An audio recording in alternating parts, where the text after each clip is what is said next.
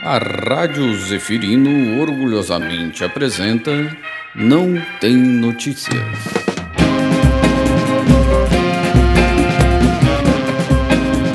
Chega mais! Este é o Não Tem Notícias, o jornal dos conteúdos desprestigiados. Aqui você vai encontrar de tudo um pouco, porque este é o nosso programa de assuntos quase aleatórios. Eu sou a Lilian Âmbar, eu sou jornalista, trabalho com internet, sou ativista da causa da criança e do adolescente e apaixonada por música brasileira. Tô aqui com a minha companheira de bancada Yasmin, que vai contar para vocês qual que é o lugar dela nesse mundão. Meu nome é Yasmin Lucita, sou mestre em sociologia e o resto vem comigo que eu te conto no caminho. E nesse caminho que a Yasmin já falou para vocês, a gente vai ter no primeiro bloco um momento em que a gente vai julgar sim, no quadro Quem Sou Eu para Não Julgar. A gente vai entrar na fracassada ou não vida amorosa dos quarenteners. Na sequência, tem um bate-papo com a escritora Mariana Rossi. Nessa entrevista, ela fala pra gente sobre o seu recém-lançado livro Líquida. E para terminar, é claro que vai ter aquele momento em que todo mundo se encontra no que a gente pode falar que seria assim um dedo no cu e gritaria, sabe? Que sim, o caos predomina nas nossas reuniões de pauta, onde a gente faz aquela pausa e uma reflexão caótica em tempos pandêmicos. Vem com a gente!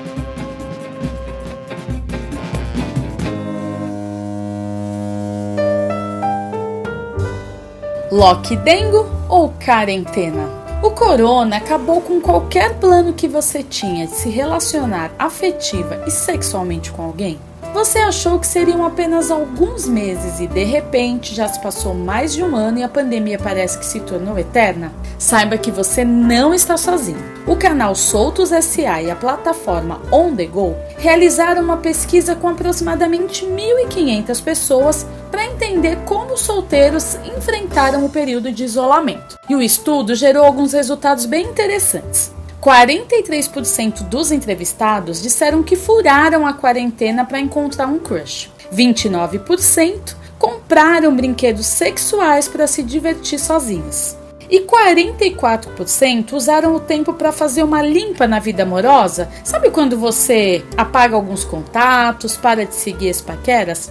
Pois é, este é o assunto do Quem Sou Eu para Não Julgar de hoje. Nós vamos falar sobre as expressões, ideias e alternativas que surgiram em tempos de isolamento e distanciamento social. Vamos lá?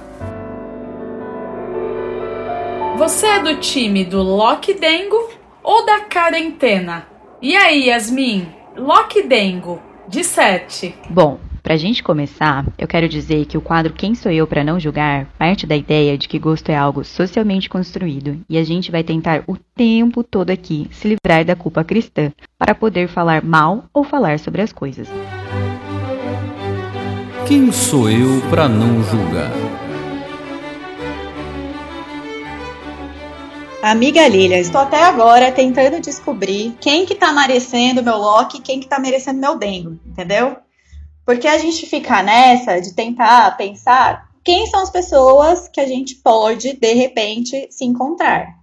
Isso vai desde os nossos familiares, dos nossos amigos e também, né, dos nossos crushes, né? Eu acho que essa questão de tentar resolver questões emocionais, necessidades fisiológicas, sexuais, no meio de uma pandemia, foi algo que foi tomando conta de várias pessoas que têm a nossa idade aí e que de alguma forma entenderam a gravidade da situação. Eu nunca fui muito do time da quarentena, não que eu não seja carente, mas eu acho que eu sempre me entendi como uma pessoa sozinha. Mas quando eu me deparei com a oportunidade de ter um lockdengo, aí, minha amiga, Aí o negócio foi difícil, porque eu tive que arranjar formas de reduzir os danos, de confiar em macho, que não é coisa muito fácil, e tô até agora tentando entender o que que tá acontecendo.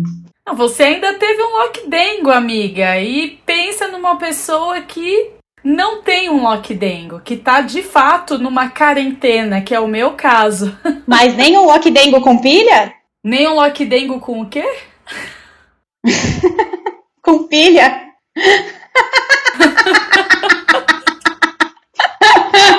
um lockdown elétrico? eu tive que, de fato, recorrer ao tal do Lockdengo com pilha, amiga. Logo no começo da pandemia. E fica a dica aí pra mulherada, pra todas as mulheres. Toda mulher merece, precisa e deve ter um amiguinho aí de pilha, né, ou que carregue na tomada, mas um amiguinho pros momentos mais vamos dizer, de carência, de necessidades fisiológicas, de se encontrar e de se descobrir. Fez toda a diferença nesse, nesse período. É, a gente tá aqui falando dando risada, né? Mas eu acho que logo no começo da pandemia, quando a gente não entendia muito bem o que estava acontecendo ou como que o vírus podia circular, né? Houve um, um pavor, né, que tomou todo mundo, assim. E aí eu lembro que tinha assim, ah, gente, três meses, não sei o que lá. Daí sempre tem os caras metelão que falam, ah, mas não vou aguentar ficar três meses sem transar, né? Tipo, e aí eu falava, gente, mas eu já fiquei muito mais tempo que isso, como é assim, né? Que, que, que fogo no cu é esse que vocês têm, que vocês conseguem ficar três meses sem transar? E aí o tempo foi passando, né, minha gente? O tempo foi passando e a gente tá aqui, né? Já fez aniversário de um ano dessa tragédia, né? Mas a gente precisou arranjar formas de tentar viver essas coisas do jeito mais seguro que a gente podia. Acho que teve jeito que não, que não tentou, não viveu do jeito mais seguro que podia. Mas eu acho que outras pessoas sim, né? É, eu, eu tenho muitos amigos que estão levando super a sério. Amiga, inclusive, que não, que era do time dos, dos metelões aí, que não ficava mesmo, assim, uma semana sem transar e ela já tá há mais de um ano, assim. Então foi tipo um feito na vida dela. Por uma situação específica, né? Quando você mora com alguém, acho que quando você mora sozinha, as coisas são mais fáceis. Né, você consegue até dar umas quebradas, né, umas furadas na quarentena, tomando alguns cuidados, claro, sempre, né? Mas quando você mora com alguém, se essa pessoa é do grupo de risco, eu acredito que fica mais difícil, que foi o caso dela, né? Então acabou se vendo numa situação aí que precisou, que foi necessário. Né, não sei, e eu acho que tem muita gente que tá na mesma, na mesma questão, na mesma vibe, assim, na mesma pegada, né, levando super a sério.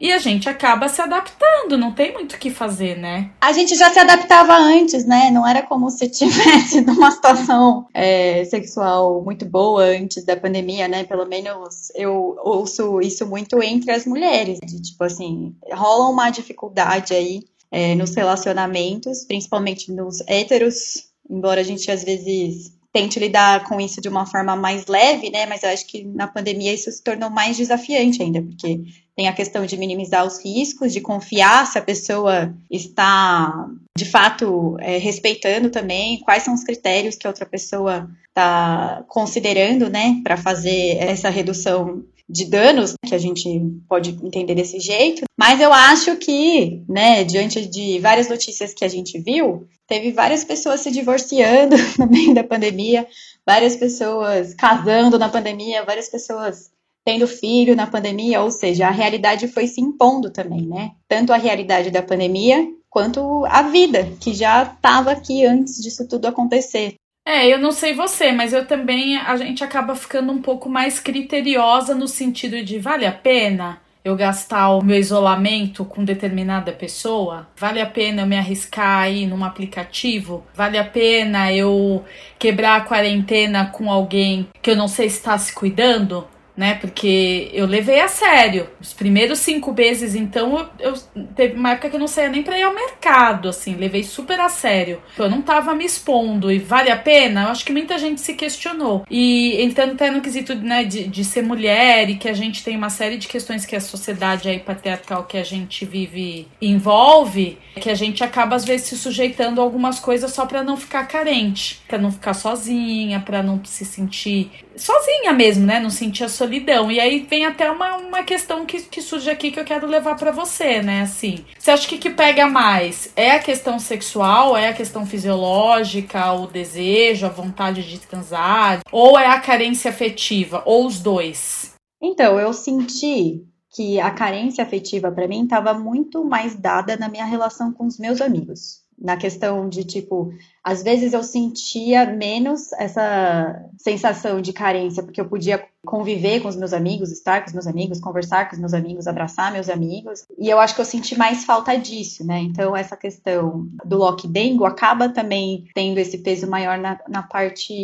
sexual, né? Isso para mim. E aí, numa situação de restringir ao máximo a circulação, você tenta minimamente dar conta disso ali com uma pessoa só. Que eu tive a sorte, né, de em, em, algum momento estar com uma pessoa que eu considerava minha amiga, né, que eu tinha uma troca, né, no sentido da conversa, né, de tomar uma cerveja e de conversar, mas também de aproveitar, né, o, o contato físico mesmo. Então eu acho que eu consegui ali naquele momento dar conta de várias coisas, mas a troca com os meus amigos, as trocas alternativas, né, que a gente encontrou para tentar, de alguma forma, se manter cúmplice, né?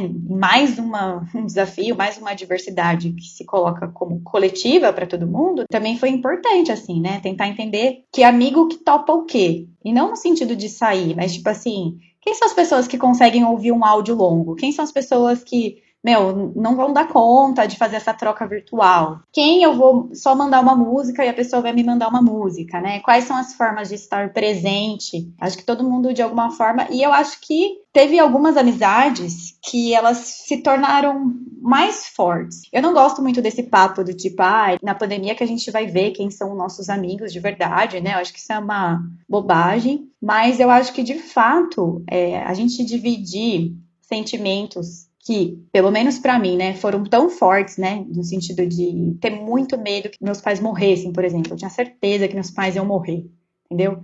Eu poder ter essa conversa com os meus amigos foi muito importante. Eu senti muita falta de estar tá perto mesmo, sabe? De, dessa conversa ter uma dinâmica que só a presença física pode dar. Porque é o fato de você ter uma conversa que você sabe que você vai precisar de um abraço no final, ou que ela terminaria muito melhor com um abraço no final.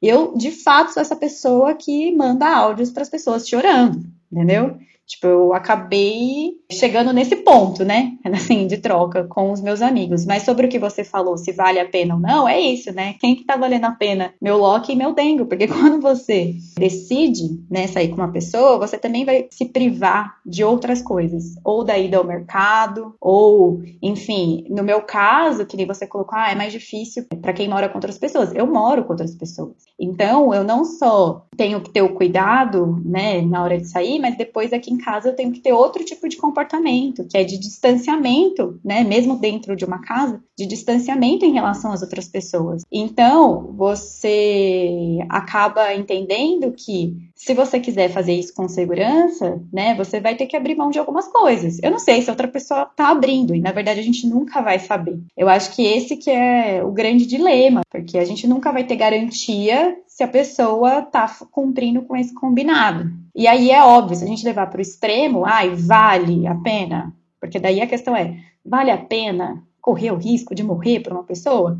Meu, claro que não, sabe? Assim, se a gente for levar a conversa ao extremo, né? Claro que não. E eu acho que as pessoas em algum momento ficaram muito divididas. E eu acho que a pandemia em si traz dilemas que é todo dia a gente tem que tomar decisões novas e lidar com uma culpa, com uma questão do tipo, ai gente, mas olha, eu acho que eu fiz tudo mesmo que eu podia, então tá tudo bem, eu posso ficar tranquila, né? Enfim, eu acho que tudo isso tem, tem um risco, que é importante a gente não perder de vista, mas que chegou uma hora que para mim foi importante também, sabe? Ter esses momentos. Porque se a gente simplesmente falar assim, ai gente, não cabe, isso não cabe, a gente vai negar também que isso existe, que as pessoas têm essas necessidades, que elas estão a fim de ter troca. Eu acho que a gente tem que conseguir falar sobre essas coisas para a gente conseguir minimizar os riscos. Não fingir que não está acontecendo, que a gente não está com vontade, que a gente não sente falta, inclusive de encontrar nossos amigos, né? Eu acho que em algum momento, uns primeiros meses, que quem levou a sério, levou a sério a ponto de não pisar para fora de casa, quem podia, obviamente, né? Mas teve um, algum momento que as pessoas consideraram a se encontrar numa praça, por exemplo. E eu acho que hoje em dia, com as informações que a gente tem em relação a ambientes abertos, a gente não só pode ficar tranquilo, como a gente deve entender isso como momentos de, poxa, preciso dar essa respirada aqui. Eu escutei um podcast recentemente que era sobre saúde mental crítica, que também passava por essa questão coletiva social, né? Eu não posso, tipo, falar, ah, a minha saúde mental, eu preciso ir por bar porque é a minha saúde mental, né? Acho que a gente tem que conseguir fazer alguns discernimentos em relação aos riscos, né? Entender que eles são diferentes mesmo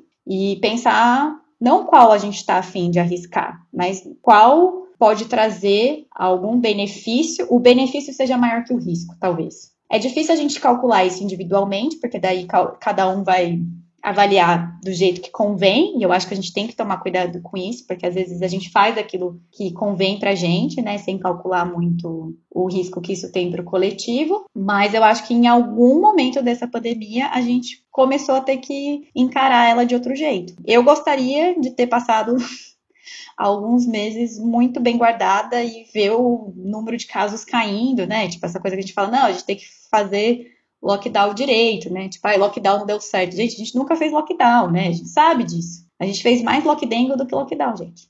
Algumas pessoas. Não, eu, eu acho que uma coisa que a pandemia, assim, né, que essa, essa pandemia trouxe muito clara, é, para mim especialmente, foi de aprender a respeitar o momento das outras pessoas. Eu sempre fui muito aquela de reunir todo mundo, de estar tá sempre nos rolês, nas baladas, de convidar, de unir as pessoas, e de vamos fazer, vamos sair, vamos, sabe, vamos se reunir, né, ai, vamos para tal lugar. Eu sempre fui assim, sempre queria que as pessoas estivessem muito presentes, né. Só que no, na pandemia, cada um tá vivendo a sua questão. Cada um tá encarando esse momento de uma forma. Foi uma coisa que você até falou. Tem gente que tá sozinha e que tá sofrendo, né, em alguns momentos porque não tá sabendo lidar com essa com esse momento sozinho, de se reencontrar, de olhar para si e falar, putz, eu sou isso, de entendimento, né, das suas dores, das suas incertezas, dos seus defeitos, das suas qualidades, se enxergar de fato, porque a gente parou para fazer isso né? Na correria do dia a dia a gente não conseguia fazer.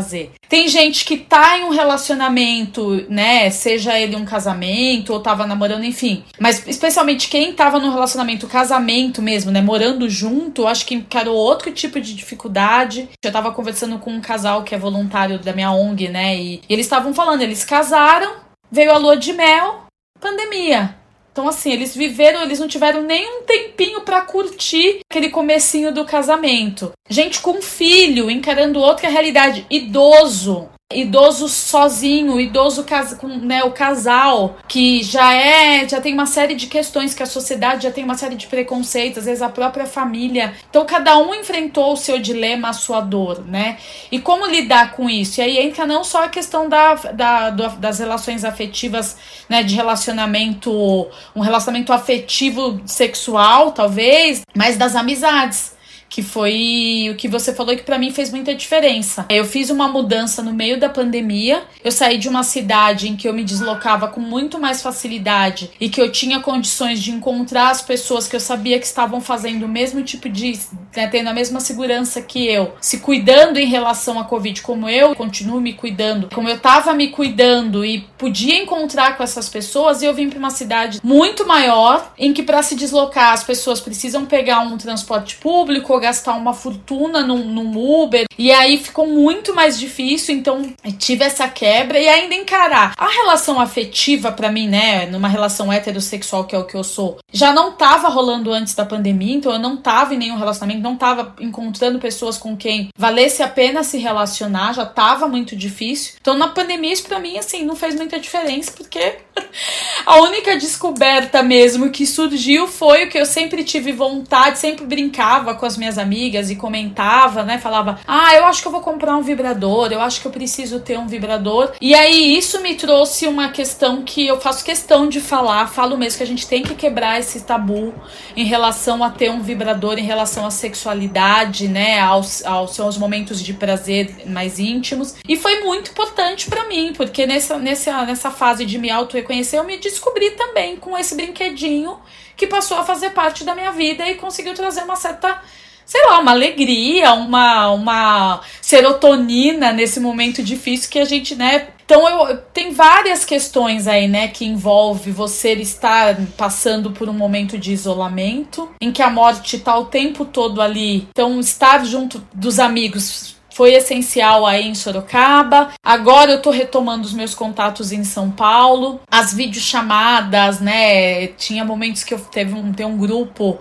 que a gente ficava cinco horas de videochamada, tomando uma garrafa de vinho, conversando. Isso foi essencial para passar por momento. Então, é, eu acho que é encontrar maneiras de encarar isso que a gente está vivendo né? Se você resolver sair com alguém, saber que você tá se colocando em risco, tá colocando em risco essa outra pessoa, né? E se você mora com alguém, você tá colocando em risco outras pessoas. Então é ter uma consciência que uma, uma pandemia é uma questão de saúde coletiva, não diz respeito só a você. Suas atitudes elas podem impactar em outras. É saber como é que você vai lidar com esses momentos mais difíceis de solidão, com quem você pode contar. Às vezes você acha que você vai poder contar, mas aquela pessoa também não tá bem, né? Não vai poder te ouvir não vai poder trocar, ter essa troca que você precisa e tá tudo bem. Então, o que eu queria falar é que, assim, tem as pessoas que já moravam sozinhas, assim, de alguma forma tem alguma margem para de repente ter encontro, mas também tem essa ideia de que, tipo, tá, a pessoa morava sozinha, mas ela podia estar o tempo todo saindo, e de repente ela mora sozinha e ela tem que ficar sozinha o tempo todo, né? É diferente de você morar sozinha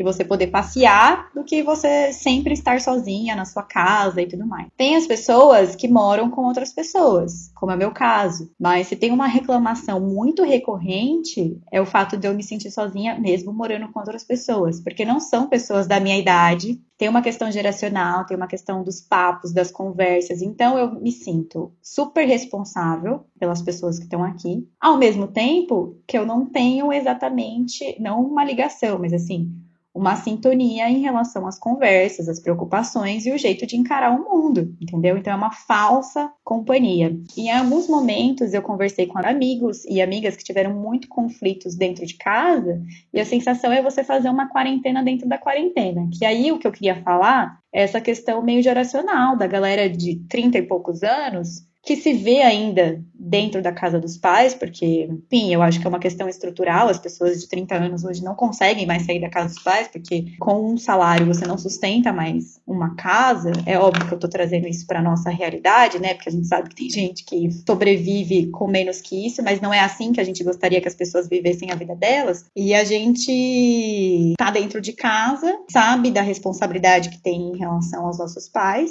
mas também tá numa condição meio que insuportável, assim, né? E aí as pessoas falam, ah, mas você tem sua casa, você tem comida, você não passa fome. É verdade, gente, a gente sabe de tudo isso, né? Mas tem outras questões para além dessa. Enfim, eu acho que é um momento, é um, tá sendo, né, um momento de muitas descobertas, né? É, e eu acho que diante de tanta descoberta, de tantas coisas que vieram à tona, a possibilidade da gente falar sobre todas elas sem precisar ficar se desculpando o tempo todo é muito importante. Acho que não dá pra gente negligenciar nossas questões, como não dá pra gente ficar só encerrado nelas. Toda efervescência mental que a pandemia trouxe no campo individual e coletivo é algo que eu acredito que deve ser considerado com carinho e coragem. Então, coragem pra gente.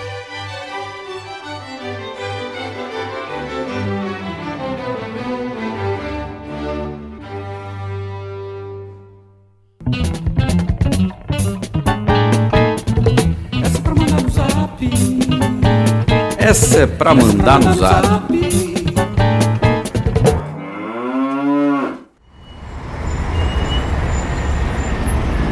Chip da Pfizer, chip da Pfizer, é o chip da Pfizer. E aí, vai querer o seu? Essa notícia é mais uma daquelas que tem tudo para parecer que é verdadeira, porque ela envolve o nome de duas grandes empresas, a Pfizer e a Microsoft. Mas não se engane, a notícia falsa de que a farmacêutica Pfizer faria uma atualização no imunizante contra o coronavírus e incluiria um chip para reduzir os efeitos associados à vacina surgiu num site de humor nos Estados Unidos, circulou por alguns países e chegou no Brasil. Quando chegou aqui, o brasileiro, com toda a sua criatividade, usou um chip, que é um processador, na verdade, de segurança usado em computadores e videogames fabricado pela Microsoft, para dizer que este seria o chip que seria implementado na vacina. O Pluton, que não tem nada a ver, não tem nenhuma relação com as vacinas. Essa é mais uma da série O Melhor do Brasil é o Brasileiro e aquela notícia para você mandar no grupo da família lá no Zap, sabe? Para que ela não se espalhe por aí.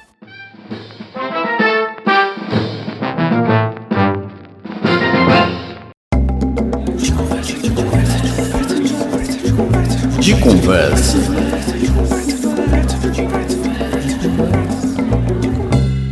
Chegou a hora do nosso encontro com a Mariana Rossi. Ela é atriz, jornalista, escritora e performer. E lançou recentemente seu primeiro livro, Líquida, composto por textos escritos ao longo de 10 anos. A obra é definida como uma tradução poética, caótica e corajosa de experiências vividas e sentidas ao longo dos dias de uma mulher em desconstrução. Mas é claro que ninguém melhor para falar de líquida do que ela mesma. Mariana, seja bem-vinda. Oi, Lilian. Oi, Yasmin. Muito obrigada. Já agradeço o convite desde já. Bem feliz por estar aqui. Aliás, não tem notícias, é um nome maravilhoso, preciso dizer.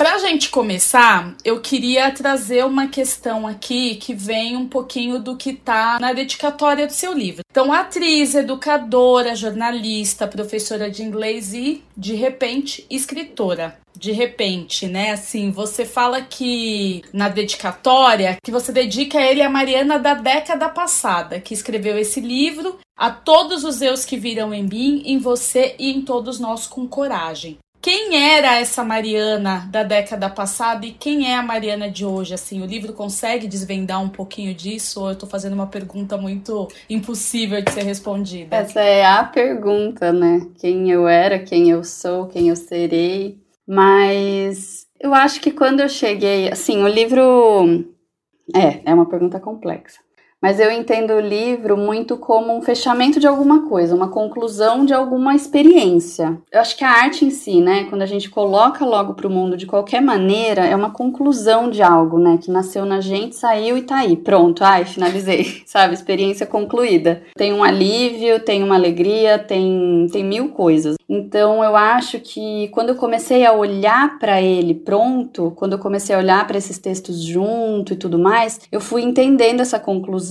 e eu consegui criar assim uma espécie de distanciamento do que eu tinha feito sabe? Porque tinham textos que eu tinha escrito há tanto tempo, eu já tinha tanta intimidade com eles, porque eles ficavam guardados, eu já sabia de cor e salteado, que eu comecei na hora de editar, de reunir e tudo mais, virar uma leitora. Foi muito louco. Desconfio que a cenoura seja laranja toda vez que eu olho para ela no prato.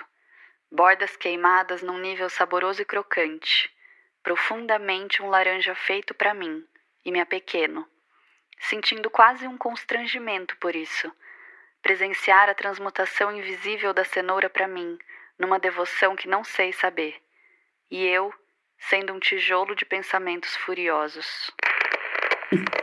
Eu comecei a, a, ver assim, eu olho para o livro e vejo várias Marianas, várias fases, vários momentos. Sabe quando você consegue reconhecer que você foi corajosa, reconhecer que uau, uau, você conseguiu reunir esses livros porque eles ficavam guardados e tinham mil fantasmas, sabotadores e todos aqueles vilões que não querem que a gente faça as coisas. E eu acho que demanda tanto da gente, né, se expor, e principalmente num trabalho que é tão solo, tão solo, assim, como um livro, que na hora da dedicatória foi uma crise, você nem imagina como que seria. Foi, eu achei o máximo você perguntar da dedicatória, porque foi uma super crise, assim. Crise a ponto de eu quase falar: não, não é essa dedicatória, vamos mudar tudo, sabe assim, antes de ir pra gráfica, esses dramas. Porque eu falei: ai, como assim eu vou dedicar para mim mesma, gente, ai, que absurdo. Mas eu fui maturando essa ideia de que eu realmente estava num processo e eu precisava reconhecer o que eu tinha feito. Era importante para a conclusão desse processo, sabe? Desses 10 anos, dessas Marianas, dessa busca. Eu acho que esse livro, talvez todo livro, não sei, mas vou falar desse, né? Ele tem muito de buscas, né? De mim mesma, de si mesma. Então eu senti que eu precisava agradecer e dedicar para ela, para essa Mariana que escreveu e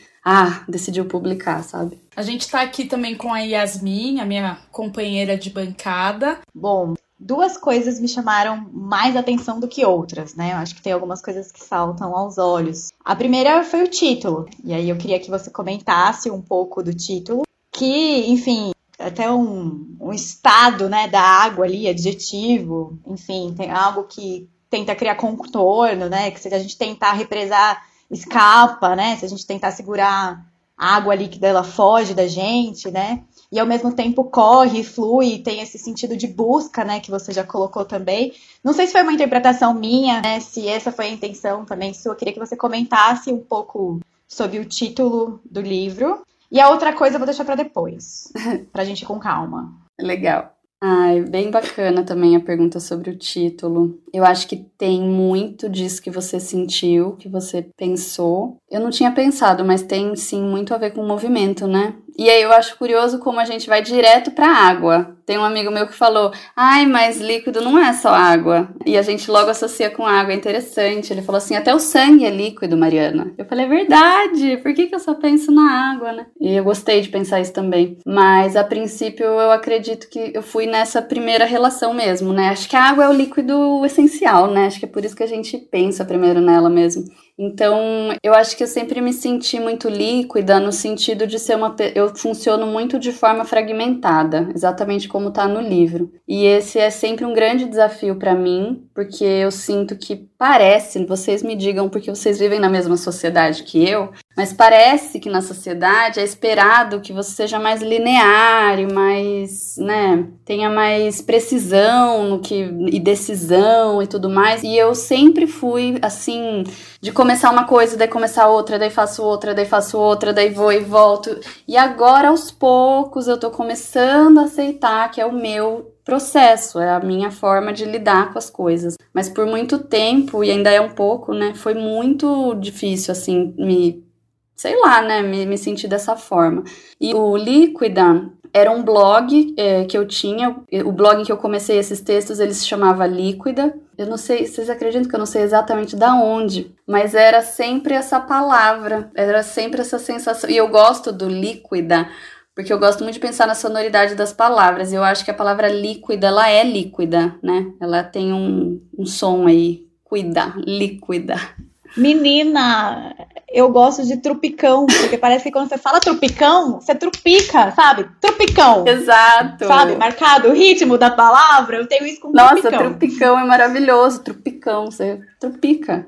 É maravilhoso. É. eu nunca tinha pensado. A gente está falando de, né, de movimento, de, de, de, líquido, né? E estamos vivendo há mais de um ano aí uma pandemia. A gente falar de um projeto desse, né? De um projeto de tirar um projeto da gaveta, você tirou ele agora nesse período. A gente pode chamá-lo de um projeto pandêmico, vamos dizer assim, uma, fruto de uma pandemia, né? Como é que foi esse processo, assim, principalmente por, e outro ponto, né, que você falou e que me chamou a atenção, de ser uma pessoa que é fragmentada. Eu também sou muito assim, de fazer várias coisas ao mesmo tempo. E nesse momento que a gente tá sem previsão, sem poder pensar no futuro, assim, como que foi esse processo para você? Ele é um projeto pandêmico, mas que não surgiu no meio da pandemia, porque a escrita do projeto, o envio, né, para o edital aconteceu em 2019. Então, ele seria um belo projeto no mundo antes do apocalipse. Iria ter é, champanhe, lançamento, abraço, entendeu? Autógrafo, beijo, foto, ai, uma performance, ai, como vai ser o lançamento? Era isso, entende? E aí foi aprovado e veio 2020. E aí ele se transformou num projeto pandêmico, numa onda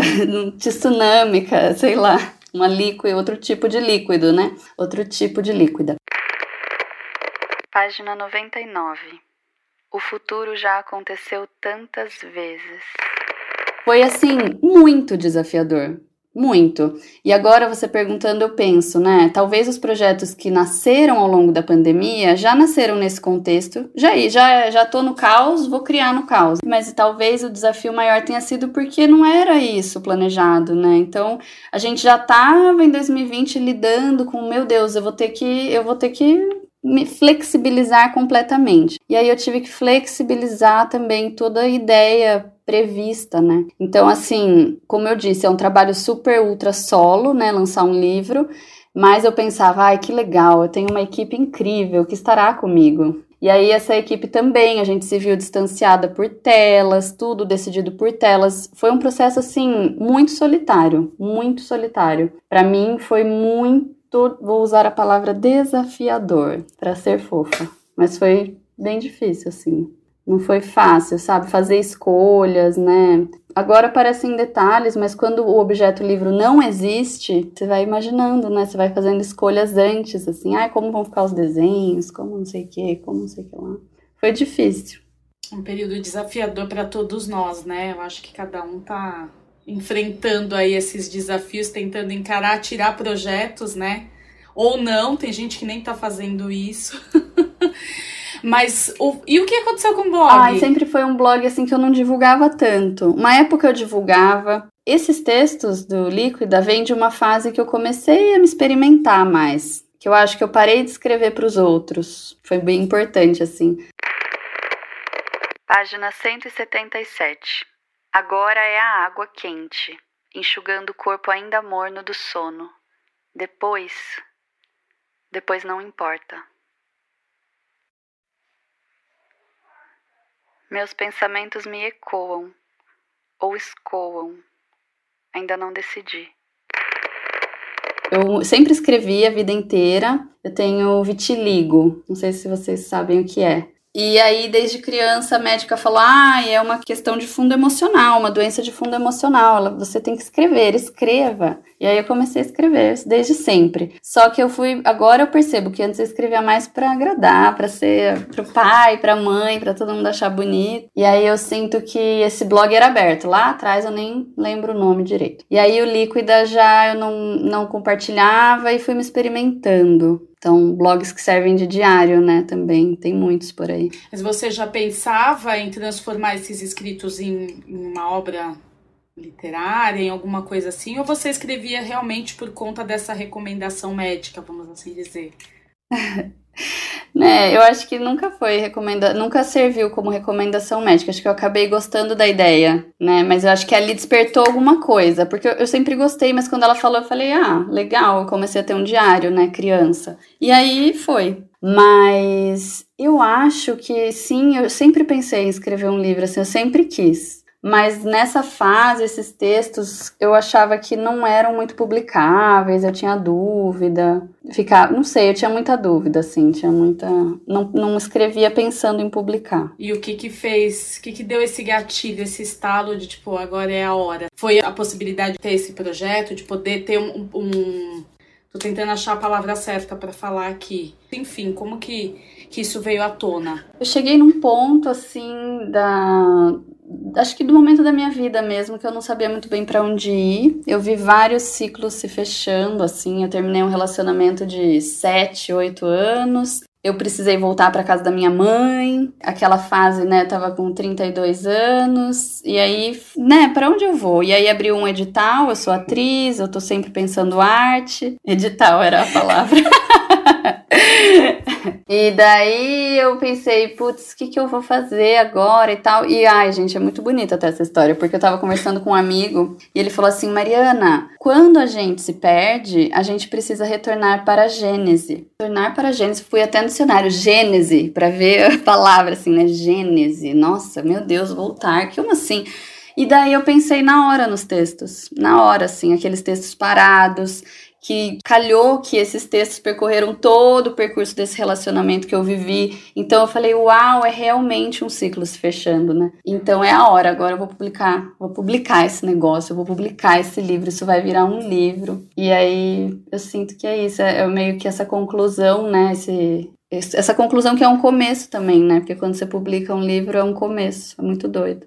Nossa, você falou a palavra Gênese, e ao invés de eu lembrar do blog do Líquida, eu lembrei assim, ah, voltou pra casa da mãe, né? Tipo, ó, o Freud aí, pá, pá, pá, pá, é pá.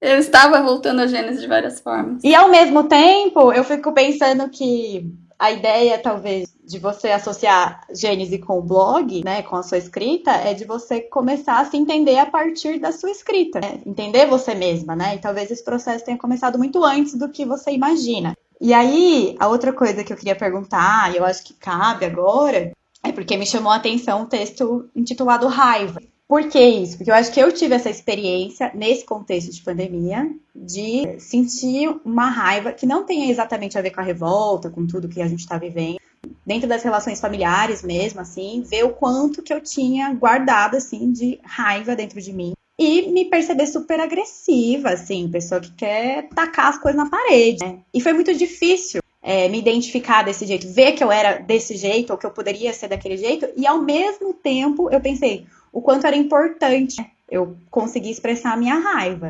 E aí eu acho que tem essa tentativa das pessoas falarem assim, ah, escreve, né? Até agora eu não consigo escrever nada. Mas taquei uns copos na parede já. Então, queria saber, assim, em que ponto a sua escrita te ajudou a se entender e a lidar com esses sentimentos. Se a escrita que te ajudou a passar pelas coisas ou as coisas passaram pela sua escrita.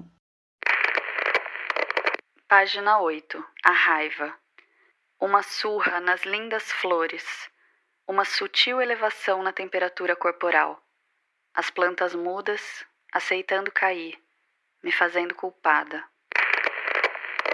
Ai, que incrível. Só te dizer que tacar o copo na parede é uma forma de escrita, muitos diriam. Acho bem legal pensar isso. Eu tava lendo esses dias da escrita não ser só a palavra escrita, né? Enfim, é muito, nossa, muito libertador tacar coisas, meu Deus. Nossa, é bem legal se falar disso, porque eu vejo muito a escrita como uma experiência de eu poder me libertar, poder sentir. E eu acho que isso que você traz é muito legal, porque eu acho que tem a ver não só com o controle que a gente tem social, todo mundo, né? De, ai, a raiva é uma coisa ruim ruim, a raiva que feio desde criança, né? Que feio, ficar brava. Não, tem que ser boazinha, tem que ser bonzinho. E eu acho que isso recai ainda mais pesado sobre as mulheres. É inevitável, né? Eu fui uma criança que era muito boazinha, que era muito comportada, que era muito educada, e esse período de escrita foi muito importante para eu me libertar. Assim comigo mesma, né? Me permitir, sabe? Para mim era muito importante que as coisas fossem publicadas como elas foram escritas. Então vai ter erro sim, tem letra minúscula começando frase, tem frases que não tem ponto final, porque eu não quero pôr ponto final, sabe? Num ato de, de você e sua escrita poderem ser assim, vai ser como eu preciso que seja. É a minha relação com a palavra, né? E talvez publicar o livro assim é, é numa tentativa de convidar as pessoas a estarem se libertando juntos, sabe? Então acho que sim, me ajudou muito nesse processo. E olha que louco, né? Você já foi para Freud, Gênese, casa da minha mãe. Quando eu comecei esse processo, olha que louco, eu não tinha pensado, mas quando eu comecei esse processo de escrita mais experimental, foi quando eu saí da casa da minha mãe. Sou psicanalista. Foi quando eu saí da casa da minha mãe. E daí lá na casa que eu morei, era uma república e tal, eu lembro que eu me permiti sentir muitas, muitos sentimentos que eu não me permitia morando junto. Inclusive a tristeza, a melancolia, que eu sempre tive também aspectos mais introspectivos, como todo mundo, né? Mas eu não dava vazão, achava que, ai, que estranho ficar, ter momentos de querer ficar sozinha no quarto, ai, que estranho gostar de filme triste. então. Mariana, você não foi emo? Você não passou pela fase emo? Não, não fui emo. Eu fui Patricinhas de Beverly Hills que eu assistia. Veja bem, né? Doideira. Você falou muito, você tá falando agora de libertação, de, mas antes você tinha falado muito de processo solitário, né, de que fazer, né, de ser um livro solo e que isso foi um processo muito solitário. Parece que isso é um pouquinho assim estranho para você. Publicar esse livro foi um processo libertador, foi uma libertação e ainda mais partindo da forma que você falou de ter essa, essa liberdade mesmo da escrita, de ter o, o que você pode dizer de erro, mas eu chamo de liberdade poética, vamos assim dizer. Os textos trazem muito isso de situações do cotidiano, de olhar para dentro, então tem observações suas, alguns apontamentos que a gente fez aqui, né, de como raspar uma assadeira com uma espátula, coisas mais naturais, de, né, raízes ocultas na terra, enfim, coisas cotidianas que a gente geralmente não observaria com mais atenção. Eu queria que você falasse um pouquinho desse processo. Eu acho que é uma libertação você criar um olhar outro para o cotidiano, né? Pensando agora nisso que você trouxe. É uma forma de, de você se libertar, porque é como se você criasse novas possibilidades. Você olhar para uma espátula e ela não precisa ser só uma espátula. O que, que ela está contando quando você raspa o molho da assadeira? Você pode raspar com cuidado ou sem cuidado. E disso tanta coisa pode vir, né? Tantas possibilidades e ela para de ser só uma espátula. Daí eu não sei, eu acho que isso, de certa forma, tá vinculado a uma solidão, porque é um olhar que você precisa de atenção para deixar fluir, né? E é libertador porque as coisas ganham novas possibilidades, né? Não sei. Sua pergunta é provocadora, é bem provocadora. Não, eu tô aqui pensando que se eu olhar pra espátula, que ela pode ter mais de uma possibilidade, isso é muito artístico, assim, isso é bem. muito numa mistura da questão da performance, da, né, da, de você ser atriz, né? Eu acho que foge um pouco da questão da literatura. Eu senti que ultrapassa um pouco disso, assim. Né? Acho que entra muito, porque a performance, o teatro, a atuação, eles acontecem muito no corpo. Então eu entendo que eu também acabo trabalhando ou me relacionando com a palavra muito como se ela fosse um corpo. É uma relação meio performática. Eu, eu acho que sim, ousaria dizer. E até surgiu um, uma pergunta aqui que é assim: a voz que você fala nos textos é a sua mesma ou é o seu eu poético dentro disso que a gente está falando, né? Dessa questão mais artística? Ai, olha, sinceramente, assim, eu não sei se eu vejo essa diferenciação, mas é muito mais confortável dizer que é um eu poético. que é um eu, ai, né, tão distante, tão longe, nossa. Não sei, não sei se dá para separar. Mas eu não, mas o que eu fiquei feliz, a questão ainda da libertação, é que eu consigo olhar e não ter o menor medo. Isso eu fiquei feliz. Porque eu pensava, putz, ah, é hora que publicar esse negócio, será que eu vou morrer de arrependimento?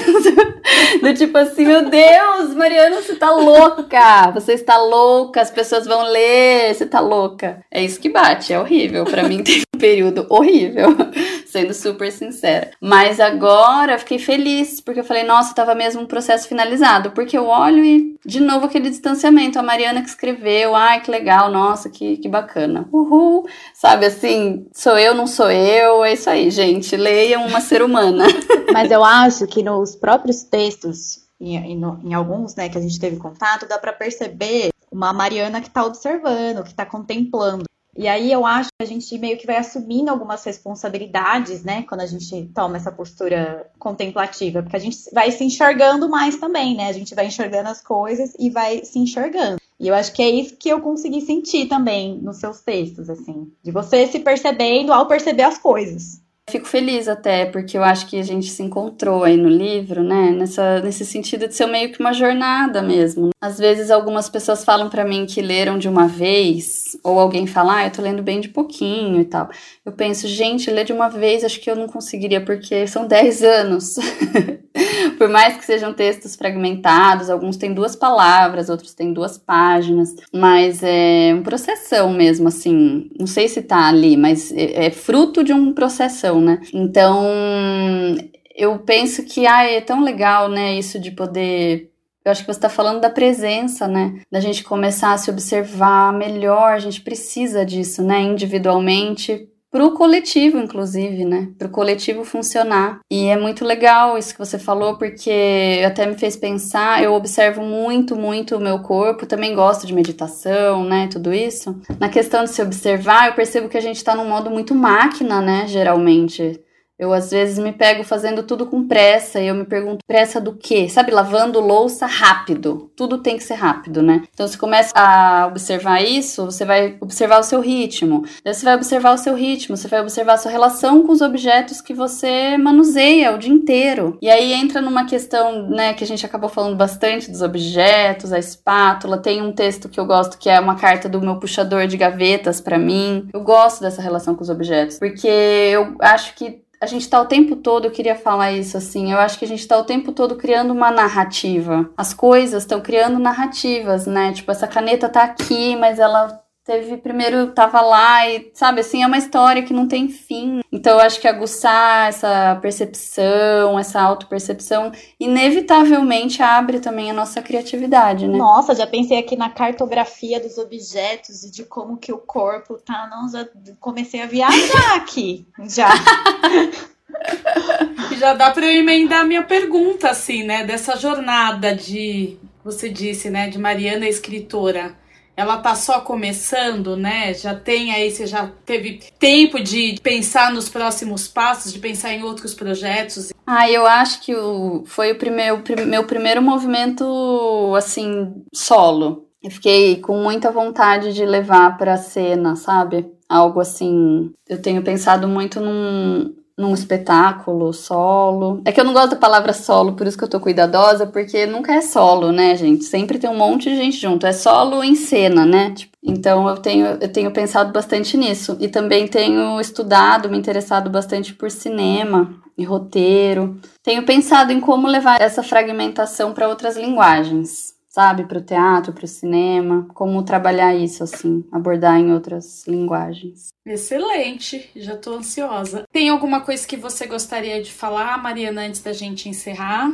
Ah, legal. Quero agradecer, meninas. Nossa, foi um papo assim profundo, é muito gostoso, né? Agradeço a atenção, vocês terem lido, mesmo que trechos e conhecido, né? E a gente poder trocar sobre isso é muito rico. E eu acho que uma coisa muito legal é que eu tenho ouvido bastante que as pessoas têm sentido vontade de escrever quando leem. Isso é o que me deixa mais feliz, de verdade, assim. Porque eu acho que é isso, né? É uma rede pra gente se expressar, pra gente criar. Então, fico muito feliz mesmo com a oportunidade aqui de expandir essa rede. E nós ficamos muito felizes por isso e também por ter tido essa conversa com você, que foi uma delícia, Mariana. Muito obrigada. E antes de encerrar, eu quero deixar aqui o perfil da Mariana no Instagram. É Rossi Mariana. Segue, comenta, curte e prestigie o trabalho dela. É lá que ela faz os contatos profissionais, artísticos, que ela faz toda a divulgação e, claro, vende o livro.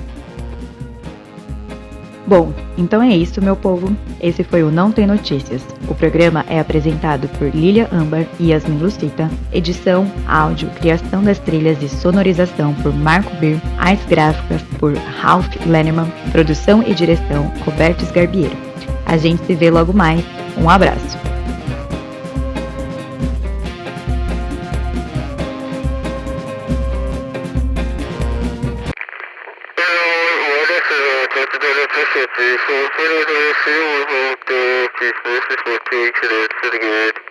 Tá gravando? Tá gravando. Peraí, peraí, deixa eu só ver como que tá a qualidade. Nariz de cera, nariz Cera e... cera. e as gravações ainda estão piores. E, e é uma forma de exemplificar e que deu um. um- um- um acho que aquilo, aquele ponto é importantíssimo, na verdade. Assim. todo amanhã, que é pra desgraçar a minha vida, né? Eu já pensei, tem. Já parei pra pensar, tipo, meu, será que você tá fazendo bem? Vamos sentir. Do que a. a- Ah, malandro. E, enfim, eu, é aquela história. Atenção, está no ar a Rádio Libertadora. Atenção, está no ar a Rádio Libertadora. Ah, deixa eu falar pra Mas você. o Guilherme que vai gravar? É o Guilherme que vai gravar? Tá gravando? É, tá gravar. gravando. Tá gravando desde o começo, toda essa conversa já tem se ele tá 37 gravando. minutos. Ah, Me fez meio coração, me fez meio Oh, coração. não! E embora contra gosto, reconhece a existência da guerra revolucionária.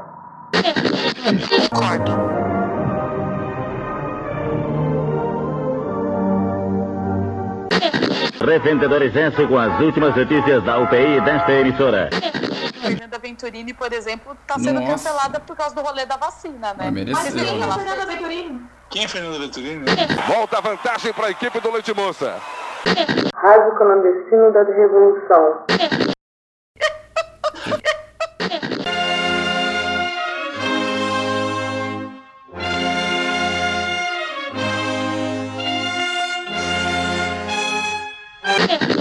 que a gente vai falar disso quando o Beer estiver gravando, porque eu quero Não. testar. Que eu... Em tese tá gravando. Eu vou testar um. Ó a cagada. Olha a cagada, olha a cagada que eu tô fazendo. Em tese tá gravando. Nossa, Opa, não tá mais.